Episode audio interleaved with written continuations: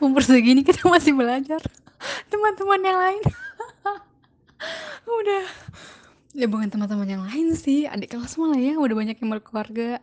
Sangkatan kita tuh malah jarang tahu apalagi anak-anak wal. Mungkin mereka tuh bahasnya eh gimana suamimu? gitu kan. Anakmu suka makan apa? Dia sering rewel enggak